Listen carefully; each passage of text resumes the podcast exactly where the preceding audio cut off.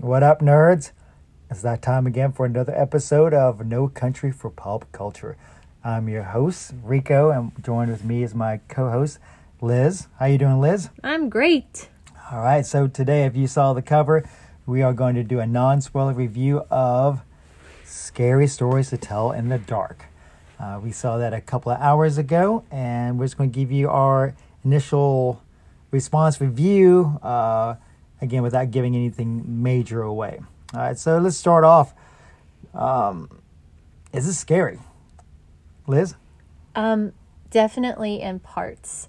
I'm easily scared. I don't like scary movies. I don't like horror movies at all. Um, so there are definitely parts that were intense where they did a good job of um, building up the suspense of what was going to happen. And there were some definite creepy parts. But overall, I'm very easily scared, and I would tell I would tell people to not be afraid of it, to go see it, even if they're easily scared. What do you mm. think? You're you're a little more adventurous than I am. I am, and uh, uh, I say that I really enjoyed the film. I, it's very hard to get good scary movies, and to the point where I really go out in the theaters and go see them. You have those big giant, you know, Warner Brother productions of like. Uh, uh, Annabelle and The Conjuring, those big blockbuster buster uh, budgets, uh, where they do a, a, lot of the sounds and jump scares that you know a lot of people get tired of, and you might one or two here. But what I really liked about this one, which I really like about a lot of horror stories, if I'm allowed to get lost in it, you know, you know, you can come into a movie and say I'm not scared, and you can sit there and not be scared of anything and walk out and complain how it wasn't scary at all. But I think when it has good writing and good characters that you want to invest in, and that's what they did here. Uh, I allowed myself to get lost in that world, and there's some tense moments, you know, when I was like, "Oh my gosh, oh my gosh!" It was it was a good, uh, scary fun. I will preface this again, um, and we talked about, um, you know, the rating is PG-13, and you know, when you, when you have that rating, you open the door for more and more of age demographics coming in. So this one I would say definitely is not for children. If they're not 13, I would not recommend, you know, you taking your child to see that. It's not like Goosebumps. Goosebumps, it's good in its own right, but it was a scary movie for kids, and this is a scary movie for adults that's based on kids, if that makes sense. It does, mm-hmm. and it's based on a book from like our childhood, so it's it's geared more towards us. Yeah, and you know, you said that is uh, who? Do you remember who wrote the book, or did you hear about the book when you were younger? I avoided the book like the plague. Hmm. I remember even being afraid of the cover. Um, and then uh, I'm a teacher, and I remember getting it and putting it in my classroom just to see which kids would read it, mm-hmm. and making taking note of that. But no, I've never read it. I've been too scared to. Now that I've seen the movie, um, I'd be interested to go back to read it to see how close they stuck to the book. Um, and which stories they picked because I know there was several books in the series and they chose from the different books in the series. Um, so I'd be curious to see wh- which ones they picked and which ones they left out. Yeah, and, uh, and when I heard about this movie going into the summer, also I'm a school teacher also, and I thought about getting the book to read the children, and I went on you know Google and found some stories, and one particular, um, the Big Toe, and just how short the story was. So it was very interested in how they could add more to the lore and on on a visual screen. And so that's what they did, and reminded me of like the creepy pasta stories where you can they give you just enough. I guess this hopefully some good creepy pasta stories. They give you the the structure foundation, the spine where you can flesh it out, and I was well satisfied with that as well. Uh, so again, we're not going to go into too many things, but um, we don't want to talk about the the visuals and uh, production and effects and some notes I wrote down. So, you know, I'll start off, and if you want to add something to it also. I really, um, this day and age, we're so savvy, and I really don't like. What I love about horror movies, if it's done right, is this, and it's the reason why it's easier to make because you don't really have to have that. Done right, you don't have to have that much special effects. The more special effects you add into it, it gets me out of it, and I really like the practical effects. Definitely. Um, before seeing the movie, you had shown me Troy James, who's one of the actors in the movie, um, and he uh, did the body acting for one of the actors. I don't even know that I want to say the character's name in case that's a spoiler for people not wanting to know which characters are going to be in the movie. Um, but he does the body acting for that, which was phenomenal. It it was mind blowing just to watch him do that on, um, what was that show? The X Factor or America's Got Talent. There you go, America's Got Talent. Just watching him do that in his regular clothes, and then to see him dressed up as a monster doing it, that was just amazing. Um, that blew me away. Um, I was able to watch that because I was more interested in how his body was moving, and I wasn't as scared of him because I wanted to, I wanted to watch and see more of the physicality. Um, that was really cool. Yeah, and that's not giving too much away. And and watching that, I was afraid, oh, maybe we got spoiled or whatever. I wouldn't be impressed. But knowing that it was a real person in the bodysuit making those motions, um, I'm glad we did see that because if we would have gone in without knowing it was a, a person in the suit, we would think it's just CGI. Yeah, you know? exactly. Because no one can move that way. But again, check it out on YouTube. Troy James, uh, he's right up there. And we talked about Doug Jones, you know, from Hellboy, who played Abe Sapien, and the in Pan's Labyrinth. Uh, Yes. Oh man, in Pan's Labyrinth, and he did. He reminded me a lot of the Doug Jones character. How his body just does all of the acting and it moves in such weird ways. Yeah, definitely really cool. And we hope to see more of um, Troy James. If you're listening, at the hashtag Troy James, we appreciate your work. And he's up there again, Doug Jones and Andy Serkis, uh, with that m- motion capture and such. And we mentioned uh, Hellboy. We mentioned um, Pan's Labyrinth, because again, the he didn't direct, but the producer, you know, is your boy. Um, Guillermo del Toro. Yes, and uh, Too shy to try it. yes, I'm not gonna. I kind of butcher names sometimes. You could definitely see his hand in the movie. We said this to each other before we, we left the movie. Um, I didn't realize Scary Stories was um, only PG 13, but then when Rico had mentioned that afterwards, I was like, oh, that makes sense. They, I, um, I guess, had to rein in a little bit of the creepy because it definitely wasn't as creepy as Pan's Labyrinth. That absolutely, there were parts of that were, that were just terrifying. But you could see Del Toro's hand in a lot of it, and um, it was very well done. Yes, and have you've seen the other movies he's done, like the um, the Orphanage, uh, was a Nope. great uh, scary story, and uh, the Devil's Bone or Devil's Backbone, um, very haunting. But um, yeah, so you can see that his hand was in it as well. Uh, the story, you know, it was written in 1981. Uh, the author, uh, who was it? It was uh, Alvin Schwartz. Uh, but this the setting of the story is in 1968. Um, which you said it gives a um, I said it kind of had a, a Stranger Things vibe going on, um, set before the cell phone era.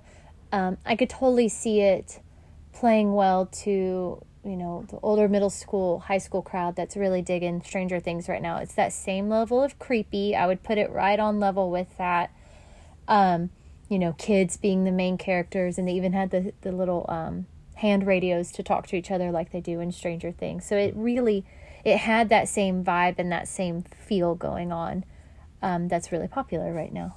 yeah, and uh, it's good. I liked it too because she mentioned the low tech. You know, nowadays you make a scary movie with kids. You know, they're going to be on their cell phone, uh, FaceTiming each other, taking pictures and videos. You know, documenting everything, and you know, even when the kids had to do research. Yeah, they were in in the library looking through the um, the microfilm and um, looking through you know the registries of births and deaths, and that was yeah just a cool cool touch. Yeah. And again, we say it always has to be story driven. You know, you can have all the special effects. So let's talk about some of the actors as well. You know, um, you had a, I think a strong cast. Um, you know, you had um, Yeah, I didn't know any. I knew one of these kids, but most of the main characters I don't recognize from other things. I recognize the character that played Augie, Gabriel Rush. Um, he was in Moonrise Kingdom and Grand Budapest Hotel. He's got a very dry delivery. So it was cool to see him in kind of a different role and a little more grown up. Um, but the rest of the kids I hadn't heard of before. now you have you have the main four protagonists um, made up of three. I guess you could say that they were childhood friends. Um, the character's name was Stella. Uh, you have Augie, who she mentioned was uh, Gabriel Rush. Stella is played by Zoe Colletti, and then you had Chuck, uh, who's Austin. I might say his last name wrong. Zajora. That's how I would say it. Uh, so it starts out with those three kids who are just really um, starting. The movie opens up on Halloween night or Halloween Eve, and they go out there and doing some pranks and everything. And through circumstances, they run into uh, the movie's uh, human antagonist, the the school bully. You know, every school seems to have this psychotic Yes. bully who's just. Have you've seen it? You know, you saw that bully. Same thing. He's like, how is this person not already in jail, or not already um, needed psychiatric help? And that's played by uh, Austin Abrams, who was in um, Walking Dead. I want to say season four uh, with the prison. He plays Tommy, the um, again the, bully. bully who chases them, and um, where they meet. Uh, those three kind of run into another um, protagonist, uh, played by. Uh, I have it written down. Um, Michael Garza. Yes. Uh, Hispanic actor plays Ramon uh, Rodriguez. Uh, won't give anything more than that, but of course, through that friendship, uh, immediate friendship, they go to this house and the comedy ensues, you could say. Um, Right. Yeah. But uh, I think the character said, um, who is who do you more find yourself like? Each character is invested in. You know that even the uh, oh then um, because you when you watch horror movies, usually when you have things happen to characters, you really are detached from them because they do stupid things or they're cookie cutter characters, no depth, no story behind them. So you really don't care for them. You're more into you know oh that look how they died that was awesome but whatnot. But these you know I felt like each one I was concerned with. You know when something Yeah, bad was definitely. going to You happen. didn't want to see any of them get hurt. They really endeared themselves to you pretty quickly. Yeah, even uh, Chuck had a sister, uh, older sister named Ruth. Yes, uh, that actress is Natalie Ganzhorn.